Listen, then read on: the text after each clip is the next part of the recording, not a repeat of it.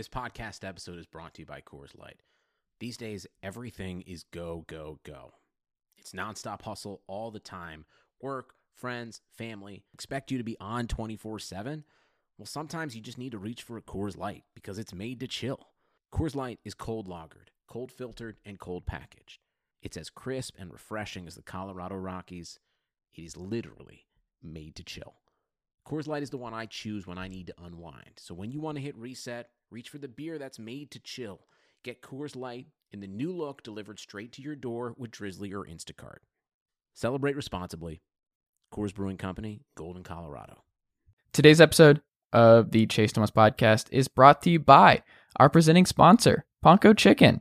Ponko Chicken, if you did not already know, is a unique spin on Japanese and Western cuisine. Uh, there are stores, if you're not familiar, um, all around the Atlanta area. Uh, there's one in Marietta now. There's one in Buckhead. There's one in Chamblee. There's one in uh, Midtown. They're popping up everywhere because Ponko is awesome and uh, they're like family. So um, go check out Ponko if you have not already. It is the home of the award winning Japanese American chicken tender. Just to brag on them a little bit more, they were Verizon's Super Bowl Live top selling vendor, three Peat Taste of Atlanta award winner, um, Midtown Alliance Best Taste winner. Just they won all the awards because Ponko is great and Ponko is delicious. So if you are in the Atlanta area and are looking to try something new and good and delicious, go check out Ponko Chicken today and tell them that I sent you over. Uh, also, if you have not already, go check out chasethomaspodcast.com. It's where all of my episodes to all of my podcasts are, all of my writing that I do, uh, more information on me and who I am, um, and why you should be listening to this podcast and reading my work and all of that great stuff. Go do that. Go to Chase Thomas Podcast today. If you're an Apple Podcast listener, go ahead and leave me five stars and a rating and a review. That's great. I need it. Um, it helps the show continue to grow and all of that good stuff. Um, you can listen on SoundCloud, Spotify, like I said, Apple, Google Play, everywhere where you can get your podcast. The Chase Thomas podcast will be there. So go do that today. Um, all right. I think that's everything. We can get into today's episode. Uncle Darren, let's go. Chase Thomas pod, the Chase Thomas podcast. um, my nephew needs me to record. See, I hate. I already hate it. I hate it. All right, we're back on a Monday evening edition of the Chase Thomas podcast, and we will not be talking about the Last Dance on this podcast like every other podcast on your feed. And that's not shots fired. That's just not something I want to talk about. That's something for people who are smarter and better at that kind of thing than I am. And that's like Ben Golliver, who's here. Ben Golliver of the Washington Post, of the GOAT podcast with Andrew Sharp, one of my favorite NBA people. Um, and that's not just because he correctly remembered that uh, I had predicted Kawhi Leonard and the Toronto Raptors were going to win the NBA Finals way before they ended up winning the NBA Finals. So, Ben, good evening. How are you? Do you want the long answer or the short answer, Chase? I mean, the short answer is I'm doing well. My family's all healthy. I'm laying low and, you know, doing uh, all the social distancing stuff and stay at home orders and all of it. And I encourage everybody else to be doing that. The long answer is, um, you know, uh, slowly but surely losing connection with reality. It might be the best way to phrase it. Um, it's, I never thought we would be here, you know, two months into no basketball at a time when we usually have you know, the NBA playoffs, probably second or third round of the NBA playoffs going. We've got the NBA draft lottery going usually this time of year. And instead, all we've got is just this series of cancellations and delays from the league office saying, oh, yeah, we're going to do that. But at some point in the future, we just don't know when the draft, okay, maybe free agency. They just kind of keep pushing things back. And, you know, I feel for Adam Silver and everybody else. But, uh, you know, it's a, it's a crazy, wild time right now. And uh, I imagine a guy like you, who's so deep into the uh, the NBA game, has got to be frothing at the mouth a little bit, getting a little antsy, huh? Yeah, and I also just I don't like uncertainty. I've always been someone who has avoided uncertainty that likes knowing things. I schedule out my days. I like I like having a plan. I like knowing what to expect. And then you have like baseball just out of nowhere being like, all right, we're doing this. And we're just waiting on the players to okay it. Like, and it, it seemed like it was going to be the reverse last week, where it was inching towards with the NBA facilities opening back up, that the NBA might come back before Major League Baseball. It's just, I don't like having zero clue. So when I see people talk about, like, oh, my gut's telling me we're going to do it's like, eh, what? How do you have an opinion on this? I have no opinion or any idea what's going to happen from day to day. Do you? Do you like when you're talking to people because you're just you're more plugged in, obviously, than I am. When people just talk about it, like what's going to happen or if we're going to get it, and like you have Shaq coming out this week saying that like I, I would just scrap it, I don't think it's going to happen or whatever it is. Like, do you do you look into that? Do you do you listen to the noise, or is that just more of like what good does this do?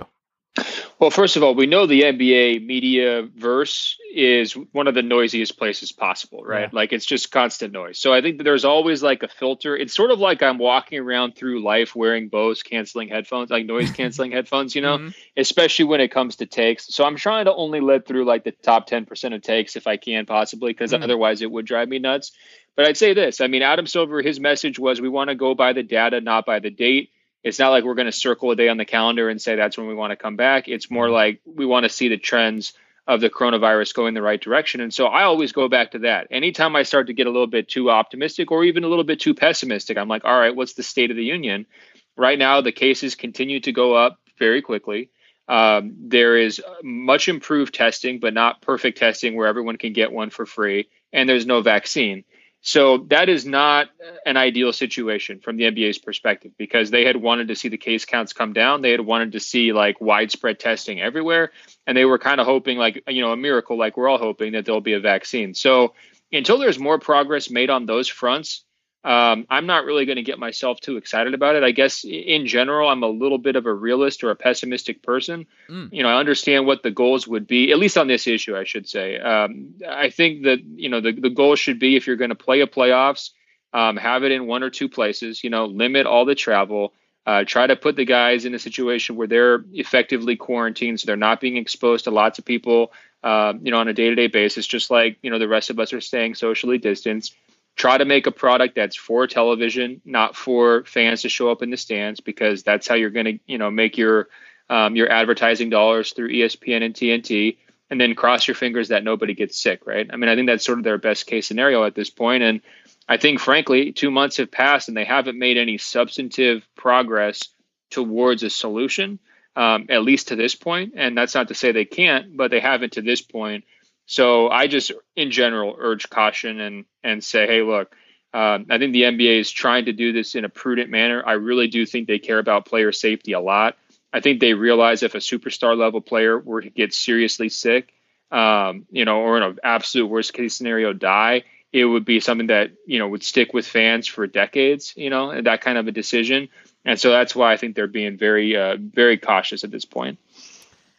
Yeah, I don't envy any of the positions that uh, the commissioners find themselves in. These are these are not great situations, and I I'm glad I'm not the the final decision maker here. Um, well, Chase, can I underscore that real quick? Because I was mm-hmm. on a pre- uh, a press conference call with Adam Silver a couple weeks ago, uh-huh. and at the towards the end of the call, he goes, "Yeah, so just like FYI, right now our revenues are at zero you know, oh, cool. because they're not playing any games. And like, of course, they're still paying salaries. There's no games. There's no games on television. They're not really you know, I mean, they're selling merchandise, so it's not technically zero.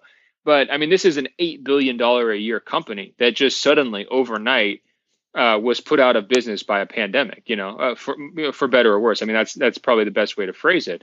And it, when he just said that, it shook me, right? And, and you're hearing the reports coming out of uh, his conference call with the players last week, where the message is like our collective bargaining agreement, this document that is basically the constitution of the NBA just doesn't apply. Like we never thought we were going to be in a situation where revenues were at zero for months and months and months, right? So um, it's a, a challenging legal question. It's a challenging health question. It's a cha- challenging ethical question. It's a challenging financial question. I mean, just all of it on top before you even get to the actual basketball. And um, it would be overwhelming. So I'm right there with you. I, I do not envy them. And uh, I hope that maybe provides a, a finer point to what we were trying to say. Yeah, I think that's that's fair, and I this this is why I'm staying out of it. Like I when I see NBA Twitter talk about this kind of, I'm just I, I don't feel comfortable. Like there's still just so much we don't know and what's going on behind the scenes, and um, we're in just brand new territory. Like you said that they did never they never thought that they would find themselves in a situation like this, um, as they shouldn't have. Um, hey, can I ask you a question though? Because yes, you, you know, as we're doing this philosophical conversation, like should should players go back and play?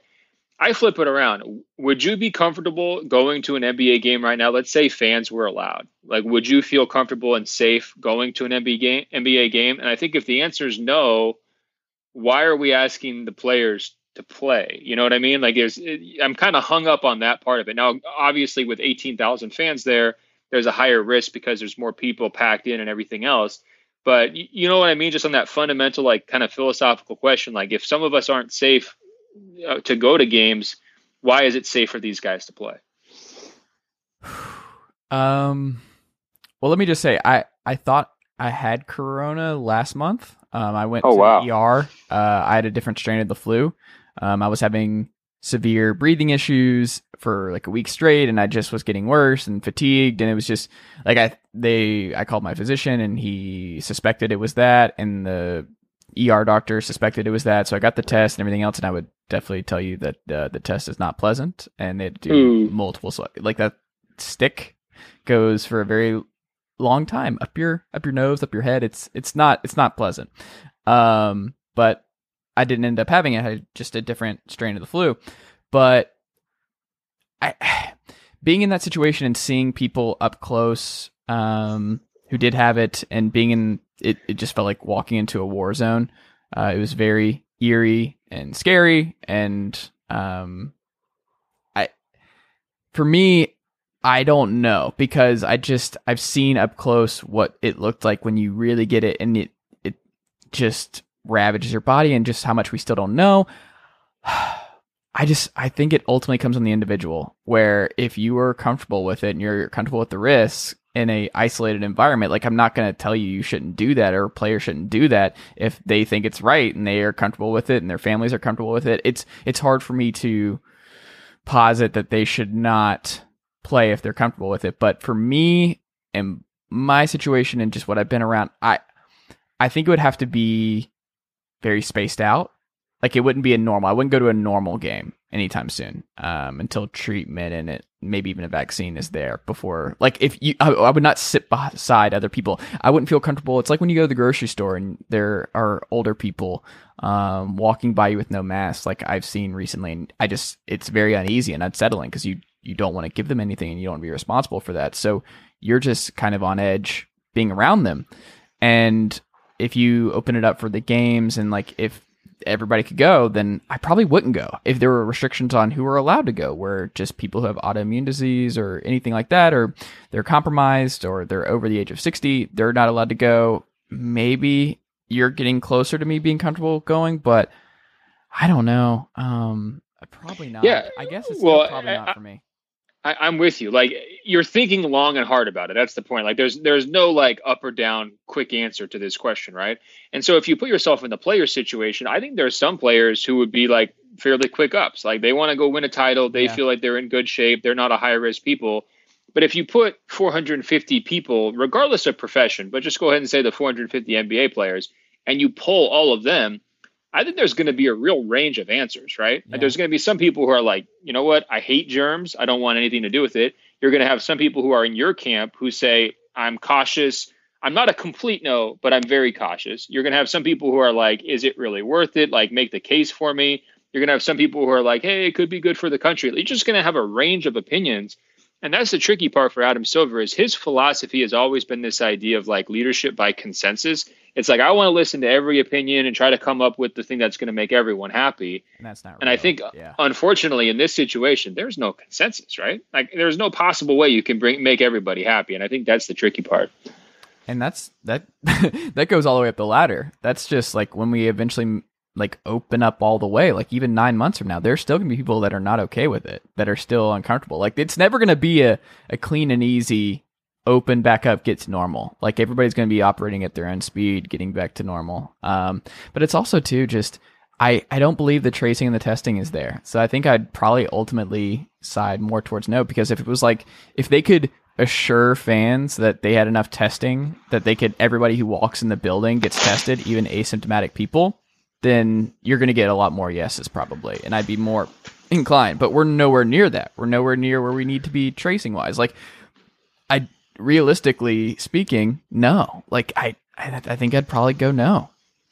I think you're exactly right on the testing and tracing point, and I think Adam Silver probably back in March when this whole shutdown, there's probably a baked in assumption at some level from the NBA office of like, look, we're the United States of America. Like we're the most powerful country in the world. Like if we need to put our minds and like the full force of the federal government behind something and we need to come up with like 30 million tests and we're just going to test everyone constantly, then no problem, right?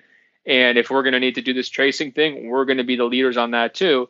And I think unfortunately, not only for the NBA but for society at large, like there's been some real progress made, but the problem is not solved, right? No. And so I think when he's looking at trying to kind of, you know, hash out a timeline or hey, check back with us in 30 days or whatever, I think there's probably a level of assumption being baked into those decisions of like, well, you know what, the, the federal government they're going to get on top of this. This problem is going to be solved, and unfortunately, like some problems are too big even for the commissioner of an eight billion dollar uh, a year sport, right? Like he can't go out there and manufacture enough tests for all of society, right? So, um, you know, that's another thing where some of these problems is just like outside of Adam Silver's control, and and they're at the mercy of um, public health progress and uh, you know governmental policy, and that can be a, a really tricky place for anyone, uh, especially the leader of a, a business of that size.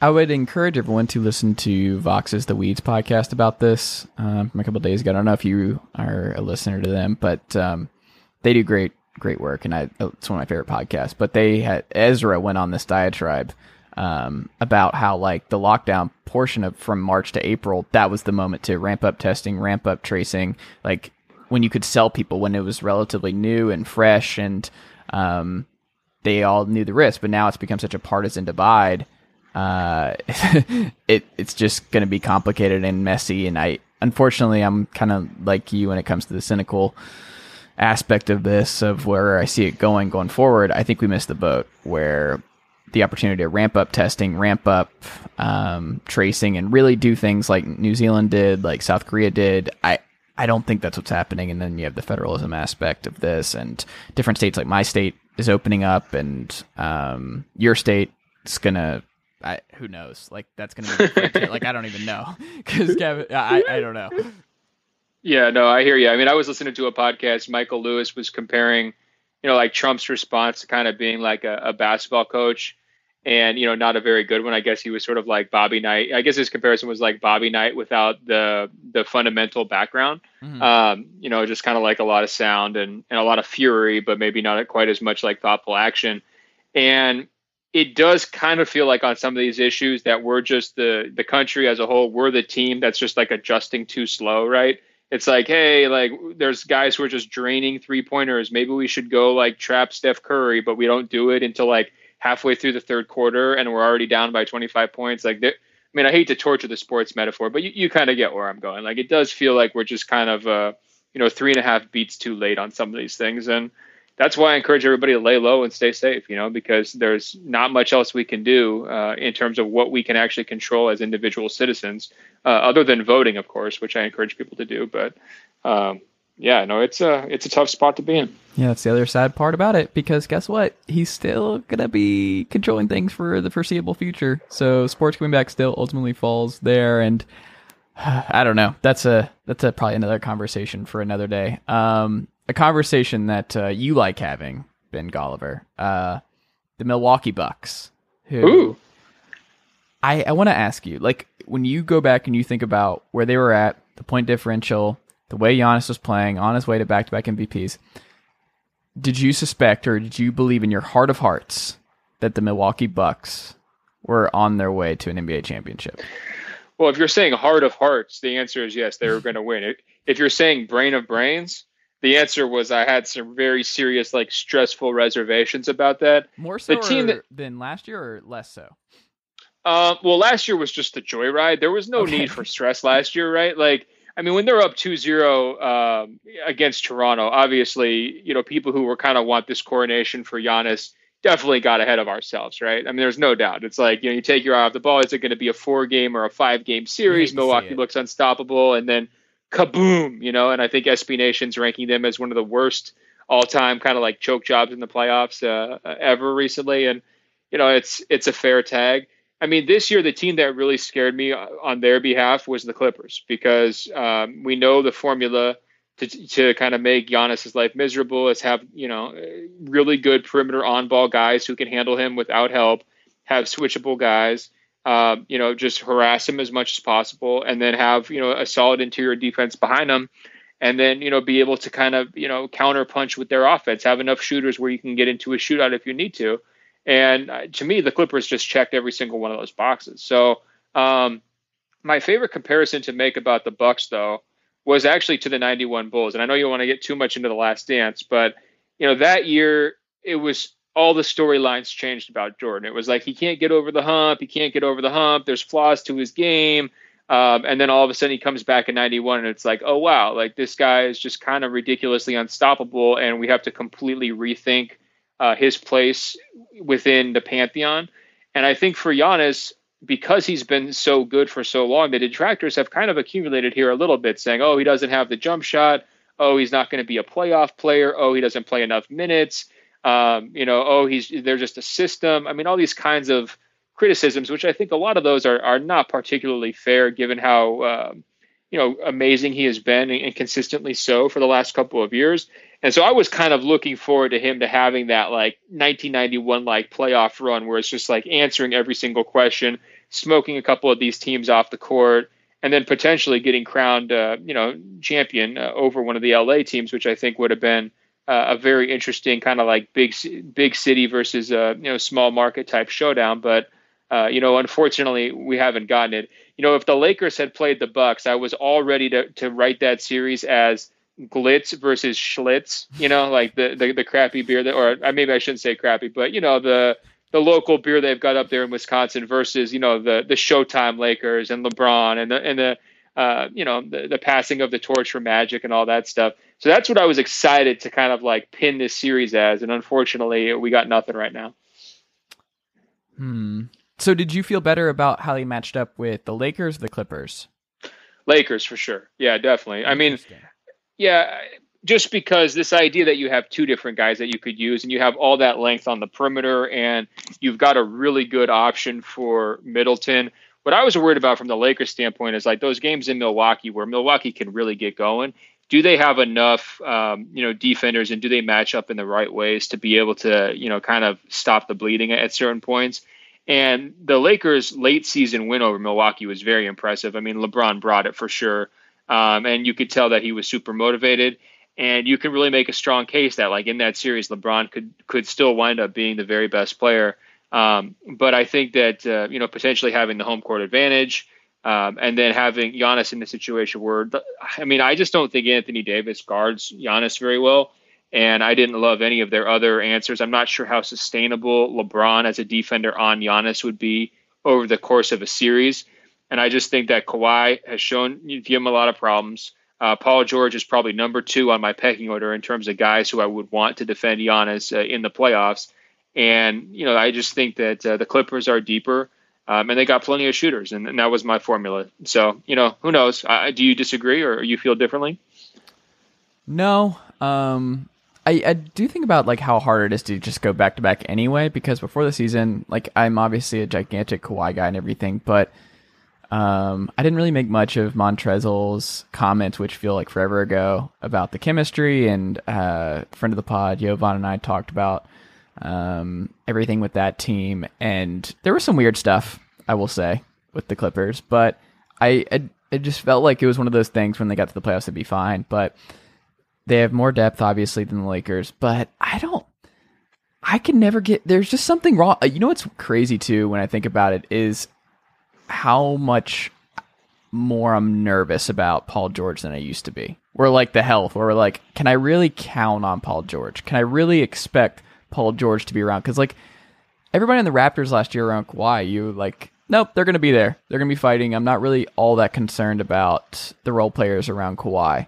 Um, I'm kind of concerned about just what if Paul George just isn't there? What if Landry Shamet just hasn't gotten enough reps to really play a big role in the playoffs? Like, what if Montrezl becomes unplayable in a series, unlike uh, Gasol or Ibaka would have been? Like, there's, I, I ended up having like weird concerns about just the way this team could go south in the playoffs or it could get ugly. And I didn't really have that feeling about Kawhi's Raptors as much as I do with the Clippers. So I don't know. I mean, I think my gut is still to just pick the best playoff basketball player, which is still Kawhi. And if he's healthy and he's fine, then it's going to be really hard to beat Kawhi Leonard four times in a series. But um, it might not be in his hands where he can only do so much because Paul George misses three games and um, Pat Bev does some crazy stuff and Montrezl, like I said, becomes unplayable and just they have to rely on too many unproven commodities meshing at the right time. And I don't know. I kind of talked myself in and out of them throughout the course of the season, but like it would not surprise me if it didn't end up working out. And just the Lakers seem to just understand each other better and just it made more sense. And I I don't know. I kind of talked myself into the Lakers over the Clippers as the course of the season went on. I hear you. I mean, a couple thoughts. First of all, I thought, and I wrote this coming into the season. I think Paul George had more pressure on him this year in the playoffs than any other player in the yes. league because you know you look back at the track record from Indiana and Oklahoma City, and it says first round and out, first round and out, first round and out, and also some real inconsistencies. You know, wild swings and how well does he play? Yep. And that's not the formula for a title team, right? I mean, that's the stuff that people used to say about Lowry and DeRozan before, you know, DeRozan was out of there and, and Lowry came a, a became a pretty uh, consistent piece for them last year during the title run. So, um, for sure, agree on Paul George. He had a lot to prove, more to prove than basically anyone else. Um, and that was actually one of those takes that I got co-signed by Barkley, which is one of my favorite things to do. is like you know have a, have an idea, you know, bubbling and ask Barkley, Charles Barkley, at the preseason press conference at TNT does, hey, what do you think? And when he goes to town for five minutes about it, it's like, all right, all right, this is certified. If we're on the same page here, this must be correct. Um, in terms of the chemistry stuff, the Lakers had better chemistry than anybody in the league besides the Bucks. Um, now, you, you could even say they had as good of chemistry. I mean, they're both 1A, 1B in terms of the chemistry side. What I would say in defense of the Clippers – when they actually played their best lineups, and they didn't have to do it very often because they weren't fully healthy very often, and then you know sometimes they're not in close games late. Like their version of the death lineup, the small ball lineup, and I was calling it the coma lineup because it wasn't quite as good as the death lineup, but it was kind of close. um, it was awesome, man. Like it was really potent, and it was a little bit different because you know you have wings who are sort of initiating with Kawhi and Paul George but the spacing was incredible. You know, I mean, just uh, all these different, uh, you know, guys hanging out in corners who are threats, and then Montrez able to go to town um, in the middle. And then I even think that they could have gone smaller potentially against the Rockets. And I was trying to convince their front office to do this during one of the regular season games to basically play Kawhi at the five or play Paul George at the five and just, you know, have it nothing but six, seven and, and shorter and just see what happens when uh, Houston goes small. And I mean, they never did it, but they should have thought about it. And I could see that just blowing a lot of people's minds, catching people by surprise in the playoffs had they gotten there. And so that's you know another thing uh, that I'm a little bit bummed about not getting to see how how experimental they wanted to get. Um, but uh, the questions in terms of Kawhi supporting cast were definitely there. And look, they were going to have a harder run. You know, they were going to have to play three real series um, to get where they needed to go because you know through the Western Conference because they didn't have you know the, the number one seed, and they were going to have to play a real team in the first round, and that was something that the I thought the Sixers benefit, or sorry, the the Raptors benefited from last year. I mean, they had a real test in the second round for sure, and a, a real test in the conference finals, but at least you get a little bit of a buy in the first round. Uh, against Orlando, and I think they were just going to have a, a, tougher run. That was going to accumulate more minutes, um, and they had a bunch of injury issues, not just to Paul George, but the lingering concerns for Kawhi. Shamet missed a bunch of time. I mean, any of those things can throw you off if if somebody gets injured again uh, during your playoff run. Yeah. A lot of stuff has been popping back up. Uh, Giannis got hacked. um, the Warrior stuff is funny. Shout out to Andy Liu and just the Warriors fans trolling over uh, Giannis uh, joining the Warriors, which still um, would not surprise me. I think people need to prepare themselves that like it wouldn't be the craziest thing in the world. Uh, Giannis going to Golden State, uh, but from what you know and what you've heard around the league, like in your best estimation, how do you think Giannis Antetokounmpo views his legacy, and do you think he has a different perspective than other stars around the league? Do you th- what do you know about the way he sees himself and where he sees himself going? Well, I think first of all, I mean the, the winning stuff matters to him a lot, and it's cliche. And look, every superstar is going to tell you winning matters, but for him, winning really, really matters. Even the rumors that came out last year of, you know, here's here's the situation where he could leave. It was all, is he going to make the finals? Is he going to get through, you know, over the hump? That was like the genesis of okay, here's why he could actually leave. It wasn't that he wants to go and film Space Jam three, right? it wasn't that he has some like world domination plan to be this you know huge international celebrity. That's not what it's about. It's all about does he want to win? And Milwaukee's done a pretty darn good job of building a winning system around him and putting him in situations where he can do everything he wants. He's the guy. Everything's built uh, in his image, and he's a very loyal guy as well. You know, part of that comes from his family, and you know the fact that Milwaukee took a chance on him early in his career definitely matters. Um, there's no question he you'll notice like his comments about Brogdon departing. He never really took shots at the front office or took shots at ownership in that situation. Um, you know, he of course was you know sad to see Brogdon go, but he kind of understood it. He was on board, and I think that if you're management and ownership trying to read between the lines, you're happy about that. Um, but I think also there's this idea of unfinished business that you know gets to certain guys, right? and you know it just kind of nags at them and eats at them. And you saw it in the last dance with Jordan, you know, trying to get past the Pistons. It's just like it overwhelmed his whole mentality. And I think there's a lot of similarities between uh, Jordan and Giannis in terms of you know the, the, dark places that they go on the court sometimes with the glares and you know how just you know one track mind and focus they are um, when they're you know applying their craft. And so to me, when I'm looking at this you know coronavirus thing i mean it's obviously a huge bummer for milwaukee because this was going to be a real shot at the title right so if they just don't play out this playoffs it's a massive opportunity loss but i think it winds up having the effect to Giannis of saying look man like you came here you had a plan are you really going to let a pandemic decide your future right are you is that going to be the thing that says oh you can't get it done here so you're going to go leave or do you want to give it another shot do you want to try uh, and I think, you know, just knowing him as a competitor, this is my personal opinion and speculation, but I think he's going to look at this pandemic and be like, you know what, this sucks. This ruined my shot here this season. But I, you know, there's unfinished business. I have to kind of make things right with the city, make things right with the fans who've supported me, do, you know, do what I can for my teammates. I think those kinds of things are going to tug on him.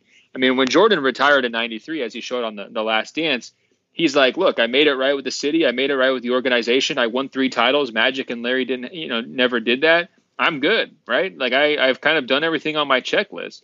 And for Giannis, even though he's won MVP and even though he's, you know, racked up 60 win season and all this other stuff, like his checklist is completely untouched, right? Like he wants to win the title. That's his whole point. And so I think from that standpoint, um, you know, if I'm Milwaukee, it's not like I'm resting on my laurels right now, but I do think that, uh, you know, I'm feeling pretty confident about him wanting to re-sign there. That doesn't mean he's going to re-sign for five years, right? Um, but I think that uh, you know it's still too early to kind of you know see him jumping out of town.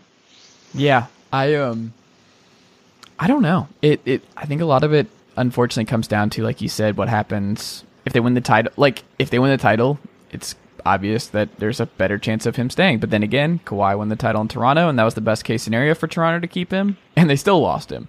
Um, I, I don't know. I, things change quickly, and we think we know a lot of guys. And like Kevin Durant was still happy in Oklahoma for the majority of his time there, and like I think all that kind of stuff was true when he talked about the city and what it meant to him and everything. But people change, they grow, they evolve, their priorities change. Like it's just hard to forecast stuff like that and human behavior and human interest months and months down the line. Um, speaking of things months and months down the line, Tom Thibodeau agent doing work this past week, getting in uh, multiple teams. The Nets, the the Knicks. We'll see what happens there. But in your estimation, do you believe Tibbs gets back in for one more head coaching job? Oh man, that's a great question. Like I could kind of see the Knicks. I could actually kind of see that where they're like, look, we're rebuilding. We don't really have a signature player. RJ might not be the guy you know, maybe Tibbs can bring us back up to respectability. He's a big name. Like, you know, he's something to sell to the fans here. We're, we're desperate for a, a change of story. I could kind of see that. I mean, I, weren't people throwing him in for the Nets? I mean, that makes no sense whatsoever, right? Like, I mean, if you're, first of all, Kevin Durant better be making that hire, right? Or his people better be making that hire after the way the last. imagine Kyrie Tibbs working out. Like that's that's gonna be one I'm just gonna go ahead and cross off of a partnership that's gonna last long term. Well, everybody likes to make the comparison with Ky- Kyrie being that kind of zany guy in class who has all of his theories. I mean, Tibbs is the principal who expels you for sneezing, right? Right. I mean, that's and that's just guaranteed to just blow up in everyone's face. So yeah, I, I can't see the Brooklyn thing. Um, if it's not New York, I don't know who it would be. Uh, let's put it that way.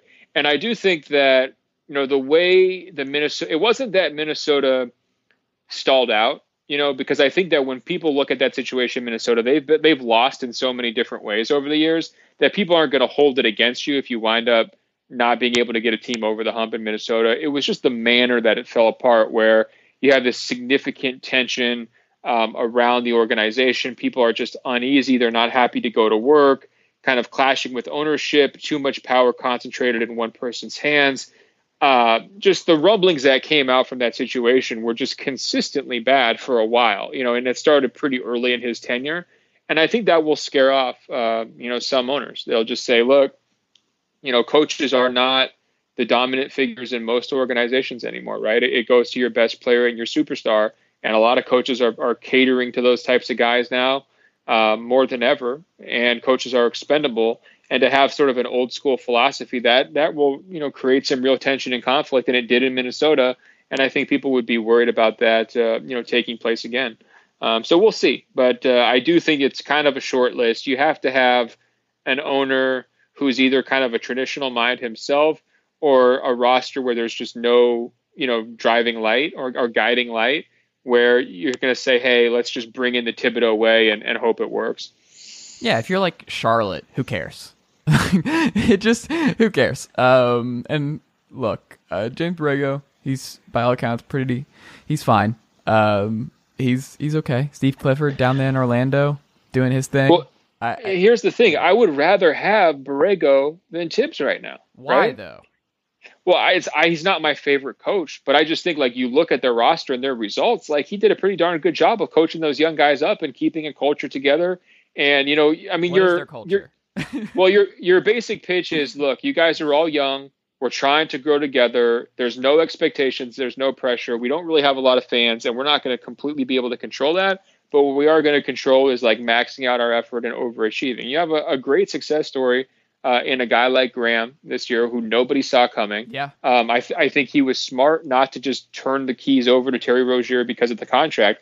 See, I was worried Terry Rozier was going to drive that team off the cliff. Like that's what I thought was going to happen. It was going to Well, be like an 18 win season. him, Batum, Right. and everybody else. But yeah, Right. I, I just thought he was just going to be given the keys and he was just going to drive that team right off the cliff. And and basically, Borrego said, "No, man, you have to earn it." And this guy Graham's outplaying you, so he's going to be the guy now. And um, you know their their team, just seeing them come through LA and and how they were acting, like they were way more locked in than the average Charlotte Hornets team that I've seen over the years. So you know, just from that standpoint alone, it's like uh, I'm not saying Thibodeau can't coach or like he's never going to coach again, nothing like that. But just for that specific team, it's like, well, you've got kind of this low profile coach who's getting through to his players versus you have a coach who's like brings in some baggage and has an ego and is very well known and has his diehard supporters, but also some some uh, you know people who are willing to criticize him. I just think it's a little bit easier to go the Borrego route. Like everybody just might be a little bit happier going to work, and and you might be more likely to get the the most out of your players that way. yeah, that's fair. I mean, the other thing too about the Knicks Nets jobs that we're not talking about is I don't the Nets job, man, it really just depends on if you're a glass half full, glass half empty person. But KD coming back from a torn Achilles, I mean, we assume we're going to get at least 90 to 95% old KD. Great. A locker room with KD and Kyrie as your two best players, I mean, I don't think that's like the most, that does not sound like a, a lot of fun that does not sound like a job that I want to walk into. And also like weird roster stuff where it's just like you have this old guard of the Spencer Dinwiddies, the Joe Harrises, the Jarrett Allens, who are fun, the Caris LeVerts. Like you got to figure out which ones can stay, which ones can go. Like you already knew there were already rotation issues with DeAndre Jordan and Jarrett Allen. Like I think it's a low key terrible job. Like I understand the upside of like why you get in the game is just um, to win titles. And if KD is back to 99% of what he was um, a year ago, then they are the favorites in the East, and you just take that job because you get to coach uh, the second best basketball player uh, in the world. Like that's enough of a reason to do it. Um, but I could just see it just not being a an enjoyable job day to day. Like I, I think the Knicks job would be more fun. I'll, I would much rather coach RJ Barrett in that roster right now, just like all fours and fives where there's no expectations. Fans have just been beaten senseless. Where you know what, you, I think it's actually a better job right now. I can't believe I'm saying this, but I would be more inclined to take the Knicks or, uh, Knicks job over the Nets job if they were both offered to me. Chase, until you got to the Knicks section, I was over here smiling and nodding. I was so with you. I was about to say, Chase, your your you know music to my ears, and then you just like slammed your hands on the piano and just like. um, look, I am completely with you. The Nets is not a good job. Um, and here's the thing: like I've I've been hard on Kyrie for years, right? And I'm still waiting for him to kind of prove me wrong on a lot of the stuff. But I agreed with what he said. I just completely disagreed that he said it when he was like, look, half the roster is not even going to be here next year. And he didn't put it exactly that way, but he sort of implied that like there was going to be some pretty major roster changes once yep. he got back. And that's absolutely true. And by the way, the same thing was true uh, with their coach, Kenny Atkinson. That guy was gone as soon as KD and Kyrie got signed, right? I mean, there was nothing about those two superstars that said, oh, yeah, they're going to want to play for the University of Brooklyn Nets under college coach Kenny Atkinson, right? right. That was never going to happen. And so they're in a tough transition period. I think the the other element um, to underscore here is just the expectations. If you have Kevin Durant on your team, you're supposed to win a title. That's just how it works, right? Or at least compete for a title. So you're saying you have this mishmash roster God knows why DeAndre Jordan got paid what he got paid for oh, this group, why. right? Yeah, I mean buddy ball, and the buddy ball stuff kills me, right? But it's you have the massive expectations, but you don't have that great of uh, chemistry or cohesion. You're going to have some more turnover as soon as free agency hits, um, and you're going to have conflicting interests between you know your your new stars and the guys around them. I mean, that's a lot of question marks. It's tough for a coach. I mean, that's why to me the guy who makes sense for this is Ty Lue because you can't out drama Ty Lue because he already went through the David Blatt experience in Cleveland. Like he's True. seen it all. But he's like FEMA. What that job did to him too. Like by the end right. of it, it was it was bad. Like Ty Lue was beaten down. It was that was a bad situation. He aged like Obama over the course of no, that time in Cleveland. It's a great point. He is NBA FEMA, right? Like you call him if like for the only the worst possible situations, and hopefully he's been relaxing as an you know assistant during that time period. But I think if you throw Jason Kidd in there, disaster. If you throw, if you let Jacque Vaughn still do it, the Stars are going to kind of have their way. They're going to yeah, run over him. the KD coach team. right, and then Mark Jackson, I, I, don't see that working for them. Right, I think Mark, that you do it because that's your oh. only chance. Like, I don't. I mean, this was actually well, my notes of like who's more likely to get back in, him or JVG? Because like we keep getting the yearly report of like Mark's getting some interest and blah blah blah, or he's interested in coming back, and then JVG is interested, and then you have the D'Antoni stuff and with Fertitta, who we'll get to in a second. But yeah, I mean, I if you're Mark Jackson, that's the dream job.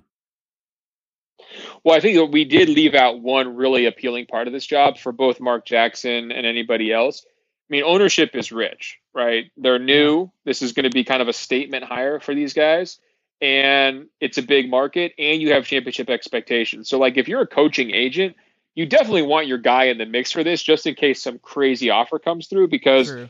You know, you, you should have to pay a premium to coach that team. It's not that great of a job like we've described. And so, you know, one way to make it sound better is to put a crazy price tag on it. So, um, you know, you should see some big names in that in that uh, pursuit. But to me, the guy that makes sense is Ty Lue, and you really do have to kind of cater this thing around Kyrie even more than KD because I think KD ultimately like he has his mood swings, he's up and down. There's that's just what people say. That's just kind of how it's been, right?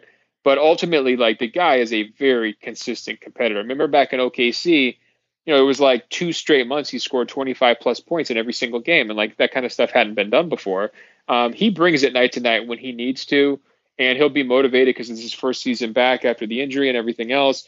So, you know, to me, you don't have to worry about him so much. You just need to have somebody who can get through to Kyrie and kind of coax consistent play from him, get, you know, respect from him. And, uh, you know, that's easier said than done. But I, t- I trust tr- Ty more than I trust any of those other guys. Yeah, I I don't know. I just it's going to be interesting to see who they actually end up picking because what will be even more fascinating is like what if people start saying no and it leaks out that like bad Yeah. candidates are like no, we're good and that the Nets are like throwing out this ridiculous amount of money and candidates are just like yeah, I mean, it's Brooklyn championship contender, but uh we're gonna have to pass on uh, coaching Kyrie and Kevin Durant for uh, at least a year. Yeah, we're gonna have to. That's a pass for us. Like that will be interesting if it like actually gets out that people are turning down that job. Yeah, man, I can see that too. I mean, now I'm kind of wondering, like, how how many people can claim coronavirus as a pass? You know what I mean? And like, and how long will the pass last? Right? Because now I'm wondering, like, let's say this thing cancels this summer, right? Mhm. And so it's like we're coming around to the fall, and like we're getting ready for like say a Christmas start. You know, so a lot of time has passed. Everybody's bummed out. Like, can you just take a, cra- a shot on like just a big name crazy coach, and will that guy feel like, hey, it's worth it? Because like, let's say we come out and we only win, you know, 40 games or 45 games, or like we're way below expectations.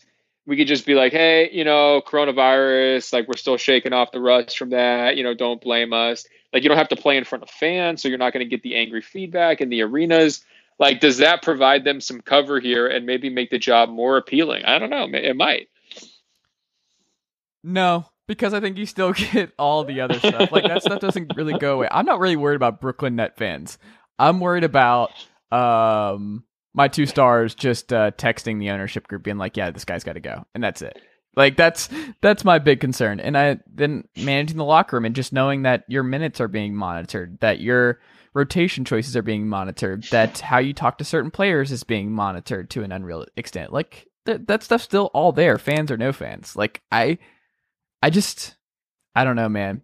I think it's just a guaranteed hernia. You're getting you're gonna age 15 years in year one coaching this Brooklyn team. Um, just be very careful, whoever it is. And that's why I feel bad, like just throwing Ty Luke's. I agree that he makes the most sense, but I'm like, poor Ty. Can't we give him a normal job when he gets another head coaching job? He went from LeBron Cleveland with Ky- Kyrie to nobody and just a barren Cleveland situation where he got just cast aside as like a fall early fall guy in the Koby Altman regime. And then he gets to take a little bit of a break back in LA. And then we're like, you know what? Back into the big time, my man. Here you go. Good luck. Go win a title with uh, two of the most mercurial superstars in the NBA. Good luck, sir. Like I just I feel bad. Well, I would say this. I mean, if I was his agent, I would be like, look, what happened to Cleveland when he left? Like, they got into like thugs versus slugs controversies. Oh his replacement Yeah. lasted like 40 games. I mean, how long ago does the whole Beilein thing thing? That feels like it happened in like 2010. that's that's how like warping the coronavirus thing He is. gave money up to get out of there. Like he I gave know. money away. Like that's just still an unbelievable story that I would love to get more insight into. Like just how bad it had to have been um, for him to give money back just to get out of there. Um, I think I have the idea for who should actually coach the Nets. I, I know the answer here. There's Uh-oh. two choices. I'll give you a hint. They're both on the jump. Ooh, Billups? No, but that no, because I like Chauncey Billups, so I don't want him there. Oh, he's too good for this job. Yes, he's too good. I don't him There's so many people that don't tell me Kendrick Perkins. Yes, Oh Kendrick my Perkins. God. Okay. let's put They- Kendrick they- Perkins over there. Give him a super Okay, staff. stop stop right there, Chase. Mm-hmm. How many games are the Nets winning if Kendrick Perkins is their coach? Be honest. I mean, I think the over under is like less than 10 from what Jason Kidd would do. oh boy. Well, I mean, you know, D'Antoni has that whole thing of like, I don't actually call plays. Like, I just let like, Harden do whatever he wants. Perkins was just hanging out and they just had some interesting, uh, let's bring Sean Sweeney back into the mix. Uh, I don't know. Like, just if you gave him some quality coaches underneath him, I, I think Kendrick could handle it. I, I would be here for it. And the other This is this is like if in 1988 you were like, you know, Doug Collins isn't getting the job done. Why don't we have Ahmad Rashad coach the Bulls? I mean, Ahmad Rashad or Tim Floyd? Who do you got? oh boy. You know, if I get Michael playing for Ahmad, I'm gonna take Ahmad. See? Exactly. That's what I'm saying. Like, you know who's going to get up for Kendrick? Kyrie and Kevin Durant. You got the the stars in your pocket. The other answer would be RJ. Like I would like. uh, What if RJ just throw him in there? Just throw Richard That's- Jefferson in there. That's actually a pretty interesting idea. Well, it'd be a homecoming for him. Right. You know, maybe it would go better than Kidd's homecoming, where he's not spilling soda all over the court and everything. Exactly. And I, I don't know. I, that those are my two. Just I think they're gonna have to get creative because I really do think established coaches are gonna be like, nah, we're good. Um, can I tell you how much I've enjoyed the fact that Victor Oladipo and Malcolm Brogdon have had all this time to get healthy for the Indiana, Indiana Pacers to make their their serious run through the Eastern Conference uh, this summer? That's an interesting point. Uh, hadn't considered that. Um, you know, the, it's kind of good for all these guys who are like rehabilitating. Whether I mean, Steph Curry had a tough year, obviously, but Clay coming back. I mean, if next year is delayed, all those guys who are sort of on that timetable of like, hey, we're going to be at about a year, we're going to be about a, you know, 13 months, 14 months at, at the start of the normal next season could be up to what, 16 months, 18 months, um, you know, in terms of the recovery timeline. And for a guy like Oladipo, um, who I thought, you know, looked pretty valiant. I don't know how well he was playing uh, when he came back, but you know, he was he was trying. Um, the more time, the better, you know. And so I think I definitely think anyone in that situation is like a quote unquote winner of the pandemic in terms of being able to uh, to get more recovery time. Ben Simmons belongs in that category too. Um, But we're all you know, assuming I- these guys are doing the right rehab, aren't taking it easy, are Well, I'm not. I'm not assuming that. I'm Okay. assuming these guys are doing absolutely nothing, and I think That's that's, what I a would- part of the reason why a lot of these guys are like, "Eh, we're good. We don't need to come back. Like, let's not risk it, right?" Because, yeah, like, I mean, first of all, you could say the physical impacts of not playing, right? But we should also take into account the mental impacts of not playing too, because like I went through just like three weeks of just straight up denial about the NBA not being uh, available to like go cover. And you're talking about guys who have played year round basketball since they were probably 10 years old. So some of them 15, 20 straight years of doing nothing but basketball, basketball, basketball, 12 months a year are now being forced to stay inside without access to a hoop for months on end with no end in sight, no firm end date. Um, that's going to have major implications, not only on their physique, but on their mental health and, and their wellness and just their motivation and everything else too.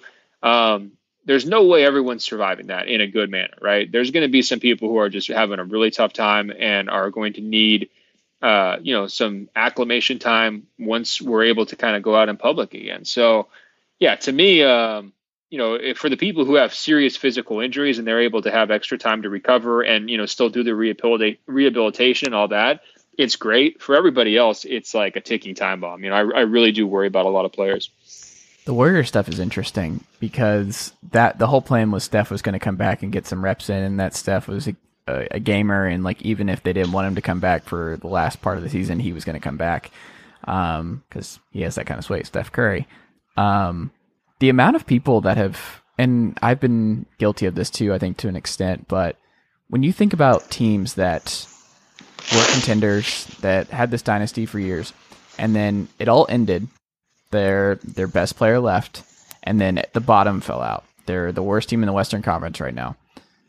To just expect them next year with the a lottery pick in there, if they decide to keep it, um, rather than use it as trade bait and do something else, and the I mean, who could wait for the Andrew Wiggins bump because that we're still waiting on that. So maybe that uh, is what brings them back to contendership. Andrew Wiggins. Um, I I don't know. I, I guess I'm more suspect and concerned about how this all looks next year when they come back. But like, I don't know if it's as simple as just flipping the switch and the Warriors are back to a top four seed and contenders with the lottery picks and all their big three healthy again. Are you a believer that they can just come back from this relatively quickly, or are you just like, I don't know, maybe this doesn't come back to what we ever saw before?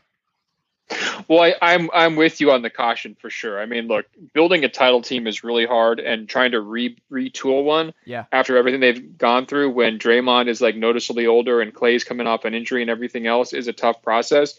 I guess my my my only counter on that would be Steph Curry is a great player, and a lot of great players. I think think he's 32 right now. A lot of great players maintain their greatness until they're like 35, right? So we don't need to rush him off stage left. I think he's got some real valuable basketball left to be played. Um, now, putting that aside, my favorite take about the Warriors, and it applies to them, it's not just about them. And I, I think you're a guy like me who enjoys a little bit of chaos. Yes. Um, I'm the one thing I'm rooting for to come out of this NBA COVID situation is an amnesty clause and maybe Mm. two per team and maybe three per team, right? Because Okay. a lot of these teams are going to be in like very screwed up financial situations. The cap could drop more than it's ever dropped previously. That could put all these teams into luxury tax territory. It could like really, really screw up the entire sporting landscape, right? And the NBA and the players are going to have to renegotiate all this stuff. Um, are we sure Andrew Wiggins should really be on the Warriors, right? like in the post-COVID reality, or should they just be able to kind of pay him to go away? And would it be better for everyone I did not know If- you're going with this, but this is, it, this is good. it- would it just be better if he was just not there, right? And not counting against the cap, and they can kind of move forward and like just undo the D'Angelo signing completely from a financial standpoint, right? And he's not the only one. I'm not trying to pick on Wiggins, but um, I could see some other teams, if given the opportunity, using the amnesty clause. Um, especially if, say, their owner is in a tough spot financially because of their other businesses, or if they were already projecting a luxury tax bill and now their luxury tax bill is sky high because the cap drop, I could just see there needing to be some tidying up on the books, is my point. And they're one obvious team, given how many other huge salaries they have, um, where the amnesty really could be helpful. Oh, I cannot wait for Russell Westbrook to get amnestied. see, you're in. I, I knew it. That my first thought when you were talking about this was like, oh, Tillman Fertitta in Houston. Oh, I'm ready for this. I'm ready for him to just go. You know what? We're tearing it all down. We're doing this and just amnestying Russell Westbrook. I am here for this. I, I like this. Well, I'm telling you, there it could happen for a lot of different teams. I mean, that's the other thing about uh, going back to the Nets job. Do you like this idea? What about D'Antoni? Have you thought about that one? I think D'Antoni's done after this. Oh, just not coming back. He's the second oldest coach. He's almost 70. I don't know, man. I think he's probably just like, I'm good. Like, I think he also knows that he already had his best shot at winning a title. Like, I think deep down he knows that CP Harden team from a couple years Yeah. ago was his his best shot. And One hamstring away. yeah, I I could see him just being like, I'm good. I I, I don't think um I could see him doing like the Larry Brown thing, where Larry Brown had that random run at SMU at the very end, where I could see D'Antoni doing that at, like Marshall. I could see like Mike D'Antoni at 74 coaching the Marshall Thundering Herd to the second round of the uh, NCAA tournament. I don't The think big- he's- yeah. the big time homecoming. I mean, I could Right. see him like in an, in an NBA TV studio just crushing guys too. That could be fun.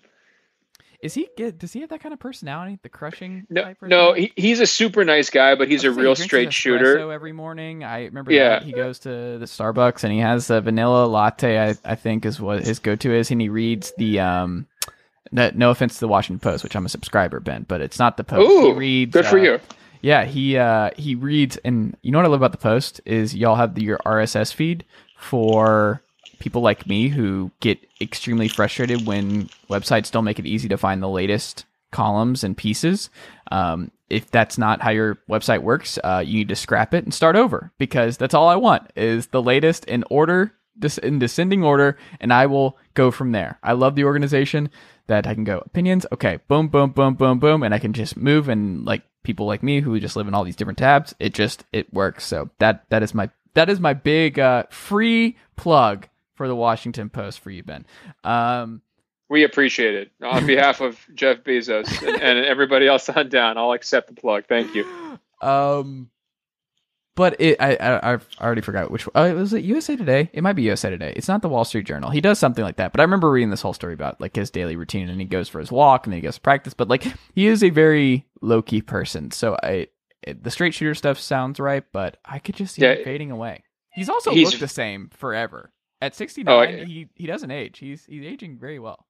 No, he's ageless for sure. No, he's just a straight shooter, you know, and he'd, he'd be the, I mean, look, it's the NBA TV standards. They're not out there like really killing guys regularly, but he, I mean, I could just Would it be see him being like, Stan. Uh, well, yeah, that's true. Stan's a pretty straight shooter too.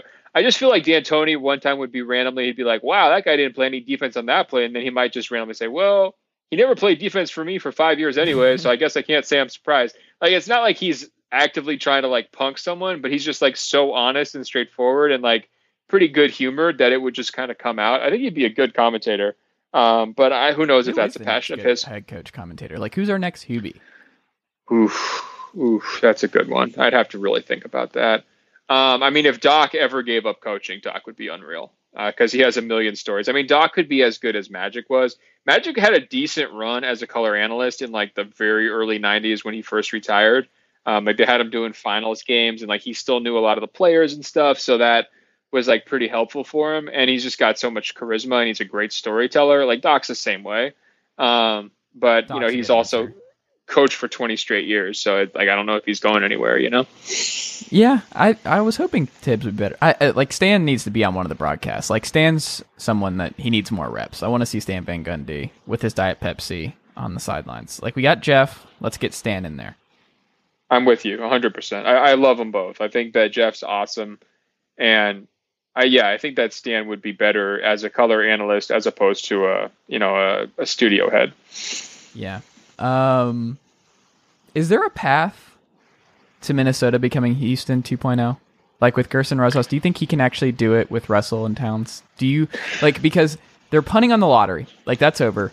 They they didn't have any luck. You have your guys, you have your role players that can't shoot. They have their Josh Okogies to fill the Trevor Ariza uh, role in Minnesota, where they're just going to take a lot of threes with a bunch of people who can't shoot threes. And they have their star, who you could see a scenario where Towns gets in the top ten. I'm not sure if he's ever going to be a top five player. Just with, I, I think it's very very difficult for bigs to ever get there, and the only big that I think really can get there is Embiid. Um, do you think they can become that where they win 50 plus games for a couple years and they just become this offensive juggernaut where their offensive rating is good enough to make them pseudo contenders? Do you believe in that process in in Minnesota right now? It's it's tough because I think they've got great leadership. I like their their. I've spent some time around their coach uh, Ryan Saunders and Gersson uh, Rosas. I think they're both really smart, forward thinking guys. Um, it's a tough market to to work in, and they were mismanaged there for a while, and they kept changing course so often that it's not like the cover was bare because he did have Towns, but like you know Towns' as supporting cast it was in a pretty tough spot um, especially because you know Wiggins and the market kind of soured on each other, frankly. So they were in a position where they had to move on there. I'm just not a believer in D'Angelo. I mean, that's kind of the problem. yes.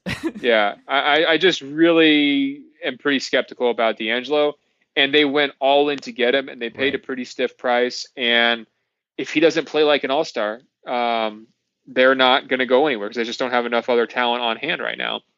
But I also think, I mean, the biggest question for Towns, I mean, and this is a serious situation. I mean, his mom died, right? And he was very close to his mom.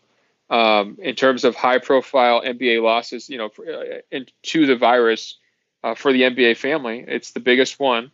Um, and he's a really nice kid, you know, and I have no idea how this is going to change him as a person. You know, I, I think he's done admirable work raising a lot of money um, for relief funds. Um, but, you know, that, and this kind of goes back to this idea of like, should they be back playing? I mean, the idea that you're going to have the Timberwolves back on the court with Karl Towns playing after this, you know, sometime this summer, that feels too soon. I mean, that feels kind of gross and, and icky to me. Um, but, you know, again, it's, it's obviously not my call. But I think longer term, I agree with you. He's not a top five player. He's just not good enough defensively to get there. He's an incredible offensive player. I just don't see the ceiling ever developing it for him on the defensive end so he can get really into that conversation. And then same deal with Russell. I mean, I think he is who he is at this point. I don't see a lot of evolution coming from him. I think, you know, he's, uh, you know, I don't want to call him overrated, but I do think that people kind of fell in love with this season in Brooklyn and judged him based off that. And I'm just not sure he's that guy on a, on a winning team. Um, and I, I like a few of their other pieces, you know, around the edges. Uh, I have some faith in Culver. You know, I think that he's a player who should look a lot better in year two and year three than he did in year one. Um, but to me, I, I don't see the core of a, you know, anything more than kind of a playoff fringe team here in the near future. And I think, unfortunately, pretty soon they're going to have to deal with the question of like, does Towns want out, right? Has he given this enough of a shot? Like, is it ever going to come together around him? And that's not the fault of the current administration because they inherited this problem from Thibs and everybody else. Uh, but it's a legitimate question that they're going to probably have to deal with here in the next couple of years. Final three questions for you. And they're good, Ben. So just be ready. True or false? Rudy Gobert is a member of the Utah Jazz this time next year. I'm saying false on that one. I am too. Uh, and, and, and I'll just give you my quick reason. The Jazz learned this lesson the hard way. When Deron Williams and Jerry Sloan decided they hated each other and they just kind of basically put their hands over their eyes and was like, well, if we just pretend they don't hate each other, it'll go away. And instead, it blew up and Jerry Sloan resigned and then Deron Williams had to be traded like a week later.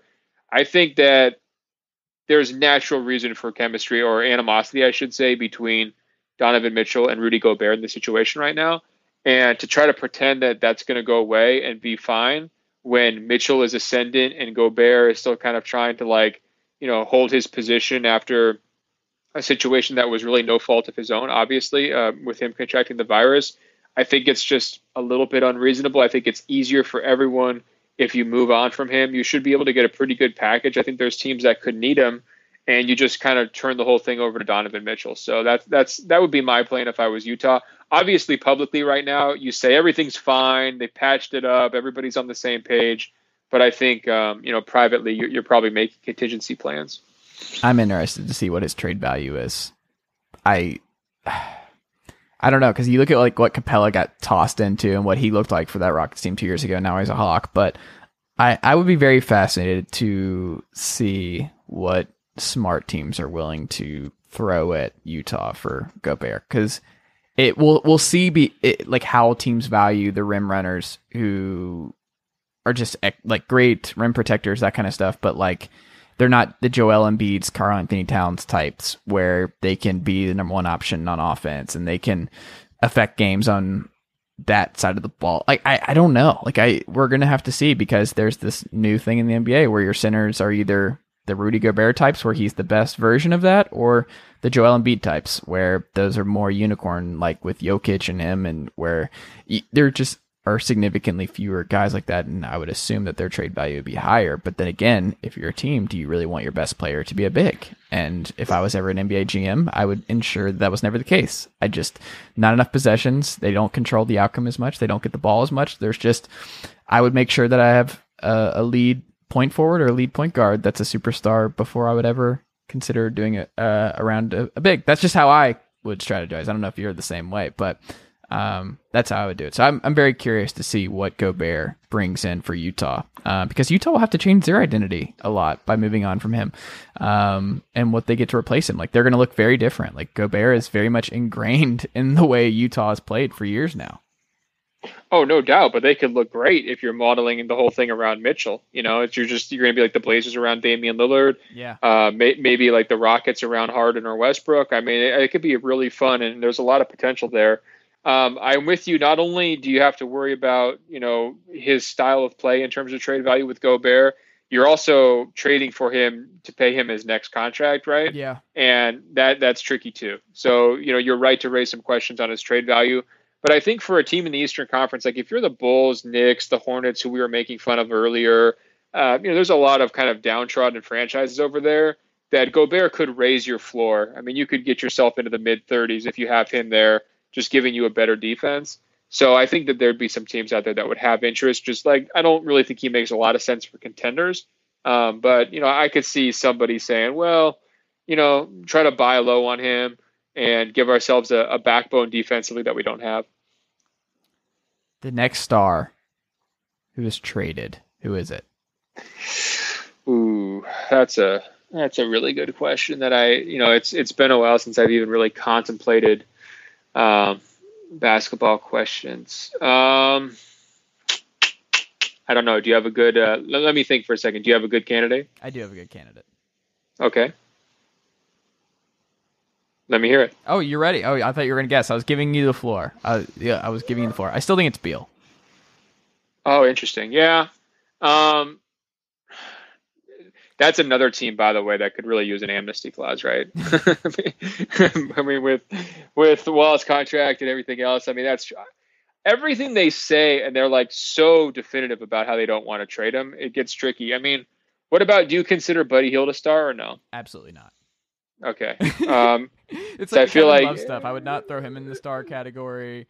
Um, yeah, Kevin loves Kevin loves a really good answer on that one. What about? Do you consider like Miles Turner a star? No, but I like Miles Turner a lot, and that's who I wanted the Hawks to go after before they ended up doing the Capela stuff. Um, my other answer would be Ben Simmons. Yeah, I mean, I could I could actually see Embiid if you want to get wacky. I could. You see can't do it. Like you can't trade Embiid. You They that, they could. They definitely could. that would be. You want to talk about unpopular ballsy move to pick Well, Ben Simmons over Joel Embiid in the city of Philadelphia. I Ah. I just good luck with that. I could hear it, but look, first of all, they're not the Philadelphia 76ers anymore. They're the Apollo Global Management Sixers. Okay, we have to refer to them by their proper name um, after they're trying to like cut all their their uh, employees' salaries. Another team that could use like three amnesty clauses would be the Philadelphia 76ers, and I could actually see them using on basically everyone. Um, you know, I could see Horford traded from that group. I I could see I could see any of their four main guys traded. To be honest, I could see Embiid traded. I could see Simmons traded, as you said. Um, I could see Tobias Harris salary dumped. I, I mean, I could see the whole thing blowing up in, in various ways. I'm not saying all four of them simultaneously. I just think like literally everything's on the table for that group. I would say anything's on the table other than Embiid. You just got to ride the Embiid stuff to the very end. I, I don't know how you do it. Like that guy is he is the process, and I just I have my doubts that City would react positively to uh, Embiid trade and then picking Simmons. Simmons better be shooting threes if uh, they move on from Embiid. Like that's the only way they save it is if Simmons is like shooting seven threes a night. And Oh, three. Dude, can you imagine it? Like, the, imagine like the online power play. So everybody's freaking out over the Embiid trade, and then Simmons just releases like a video of himself, like a live stream of himself shooting three pointers, and he's just like banging home like twenty straight. Like that's the way they try to spin the trade that like angers the entire city of Philadelphia. Could you see that? Just be like, I'm on, I'm on Instagram live, just like draining quarter threes. Everything is going to be fine. I'm like your new chosen one, Philadelphia. Would that would that work on you if he did that? Uh, Would no, you I would, you come around? I, I would think it was hilarious, and I would love. It would be very NBA for Simmons to just start launching threes once Embiid's traded. Like he was holding me back. Now I'm can I can act- now I can actually be the full Ben Simmons with Embiid no longer here. That I would be here for the pettiness. Yes. Yeah, that would be. I mean, you just make him the logo at that point because Right. that really is that is the league in 2020 to a T. Um. I, yeah. No, I love it. Um. Last thing. I think we need to prepare for Tillman Fertitta to do anything crazy this this offseason. I Well, my number one goal. James Harden Okay. not being Oh. a Houston Rocket in Oh, the next two years. oh, okay, okay. I have People need to be ready for this. I have a little bit more of a scorcher than that. Okay. Um, if I was Leslie Alexander, I would be trying to buy the Rockets back for half the price that I sold them to Tillman Fertitta. You know what I mean? Like anytime you're getting these reports of, oh, Tillman Fertitta is borrowing five hundred million dollars at a thirteen percent interest rate or whatever that you know the story that came out. Um, that's the moment where like if I'm just a billionaire sitting around on some on some stacks, I'm thinking, you know, maybe I should call Tillman and see if he wants, you know, a minority investor, and then maybe like wiggle in the conversation. Well, you know, I'm, I could go in a little bit bigger than just 49%. You know, what else you got available? And just just test the water because it really does seem like he's drowning at this point um, from a financial standpoint. No matter what he says in his interviews of, oh, everything's fine. I'm going to sell the Rockets over my dead body and all that. I would be putting out the uh, the lifeline, the life preserver for him, just to see what happens. Because, I mean, first of all, if you're a Rockets fan, that's your dream scenario, right? Like, just like Leslie Alexander's comeback. You know, he's back like Jordan, wearing the four or five, uh, taking care of uh, Harden. You know, re-signing D'Antoni, keeping Daryl Morey, and getting the band back together, making sure everything's cool. Because at this point, if you know Westbrook was gone, Morey was gone, Tillman was gone. I mean, everything is on the table for them too, and they didn't get the chance to, sh- to kind of prove that their formula worked in the playoffs, which is is kind of a an added wrinkle to all of this. They're super expensive. Um, I can't see Harden going. I feel like he's going to be the last man standing after the apocalypse uh, in in Houston. But I could see owner going, GM going, coach going, Westbrook going, anybody on the roster going besides Harden. So we're on the same page that people need to prepare at the very least that the Houston situation's going to get crazy. Definitely. Well, Houston and Philly were going into the playoffs as the two most volatile teams in the league, right? Like we, I mean, the flameouts were very possible for both of them. So they just never get the idea to prove it. Their options are: do we run it back with the same volatility another year, which is always a bad idea, right? I mean, that's just always a disaster. Or do you try to get out in front of it and shake things up And either way, there's going to be changed faces eventually, right? In the short term, because you know running it back is not going to work. So to me, if we ever do get an off season here, I expect big moves from both Philly and Houston. Does Chris Hansen call uh, call up uh, Old Tillman? What's his money in? I, I don't know. Do you do you not remember Chris Hansen? I mean, I remember the guy. Who, Chris Hansen, who tried Oh, to bring back I the see. Sonics with Phil Well, so- Jackson. Th- this is bad. I was thinking of Chris Hansen, the TV host who used to bring in like the pedophile guys and oh have yeah, them sit yeah, down yeah. on No, a no, chair. no. I don't think he has that kind of money. I don't think he has Okay. NBA money. I Um, was, that's what I was going to say. Where's his money? Uh, but yeah, I mean, Seattle needs a team. That's another thing we learned from the Last Dance, by the way, is the '96 Sonics jerseys. I mean, come on, like Legalize the. Kemp, legalized Kemp, Gary Payton talking mess to everyone. Um, you know, I'm from Portland, and that rivalry was awesome. You know, the I-5 rivalry they called it, Portland versus Seattle. I wouldn't say. I think people up there are a little bit too nice for real hatred, right? But There's a good rivalry. I mean, it was a solid, solid rivalry. Um, you know, they that would be nice. But I, I think Houston, that's a pretty good market for NBA guys too. I think guys like to play there. It's big. You know, they, they obviously have the international ties with China. Uh, you know, they're they're trying to Texas. repair. Yep, exactly. So maybe Chris Hansen should save his money for a different organization. Let's put it that way. Oh, I know one that should have already moved. That you know what? Like, it's a good story, but you know, it'd be nice. Zion Williamson in Seattle. Oh, oh, you're just trying to make the West Coast even more dominant than we already are. Like, what are Um, we y- doing? Like, New Orleans market, like, I don't think people realize how small it actually It's smaller than Memphis, the TV market. It is tiny. It's smaller than Louisville. Like, it's, what are we doing? Why did they Well- get to keep this team? I, look, New Orleans fans, they're great, whatever, but, like, no. If the option is Seattle, even Vegas or New Orleans, there is no reason to still have a basketball team in New Orleans. I, it's very frustrating. Well, here's the deal, Chase. If you're going to give Zion to the West Coast, um, you're going to be setting in stage uh, uh, a, a series of dominoes that could end with secession from the Union. because at that point, Pacifica, as I'm going to call our new country, would have Zion in Seattle, Damian Lillard in Portland, Steph Curry in the Bay Area, LeBron James, Kawhi Leonard, Paul George, and Anthony Davis uh, in Southern California. And if you want to throw in De'Aaron Fox and Bagley for the young fans, um, you know, go ahead and be my guest. You know, at that point, why do we need to be part of the union? You know, I think that we're just going to be our own country and, and we're going to host basketball tournaments and you guys are welcome to come. Just make sure you have passports. We're leaving everybody else uh, by the wayside. Okay, there you go. That's a great way to end on. Um, there you go. I, I like it. Pacifica. There we go. A new. It's like Pangea, Yeah. but uh, just for basketball. Um, Great note to end on. Civil yeah, War. exactly.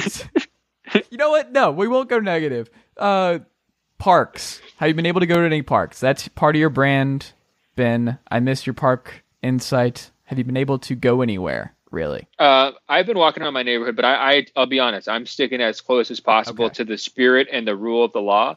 So if they say, you know, you can't walk through this little jungle gym area, I'm not walking through it. I'm not jumping over the crime scene tape. Um, so they've closed the beaches out here. They've closed a lot of my favorite trails, and I'm not doing any unnecessary, non-essential driving. So I have walked like every square inch of my neighborhood uh, because I've been trying to lose uh, weight here during the the pandemic too. So I've I'm still getting like my daily dose of butterflies. I saw a great blue heron kill what I believe was a mole and was possibly a gopher uh, with its beak a couple weeks ago, which was kind of a traumatizing experience. Um, you know, I adopted a squirrel recently that uh, whoa, whoa, whoa, that whoa. What? well, I mean, I just fed him some food outdoors. It wasn't Oh, like a real adoption. Have a squirrel, which No, like, no, best friends because I, I squirrels and I have a very good relationship going back to high school. Um, they let me get close to them, picture taken. Like there's a senior photo shoot of me and a squirrel. I'm not even kidding. Um, so you're, You're the best. language.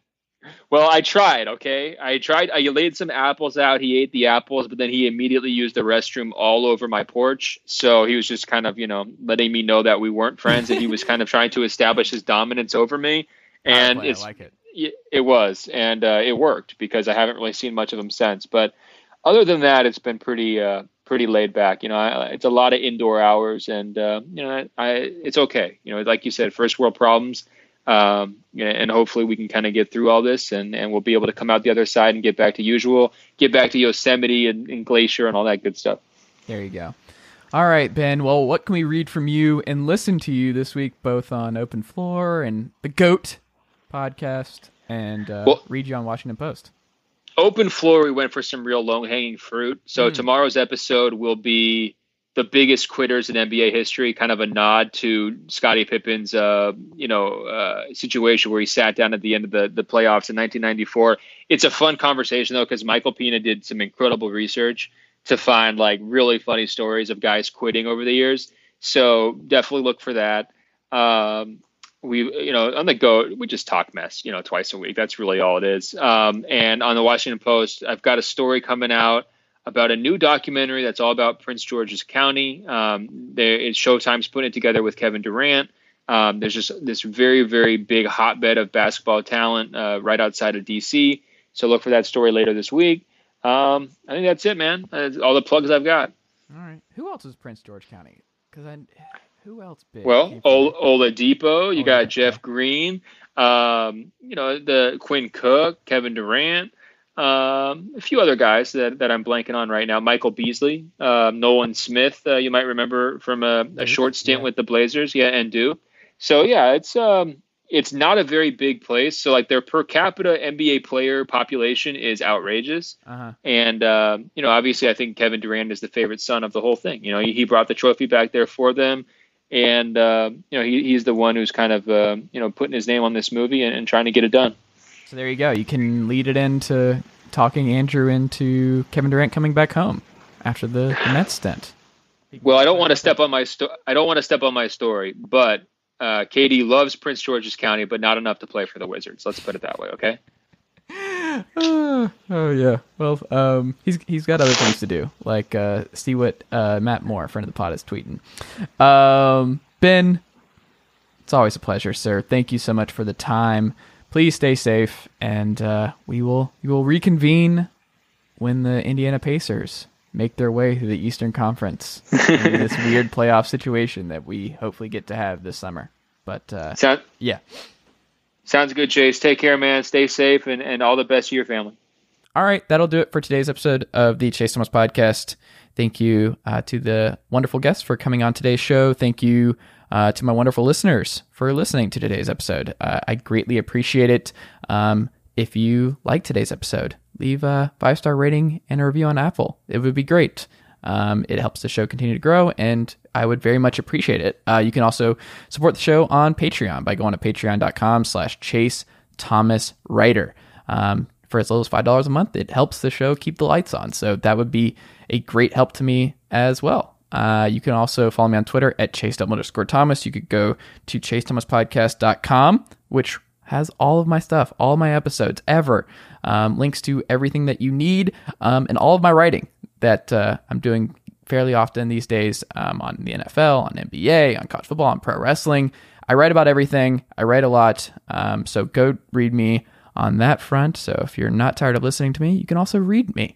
Um, so that's awesome. But uh, I think that's enough self promotion from me for one episode. Uh, I hope you continue listening. That would be great. And uh, I will talk to you all again very soon. Thanks, guys.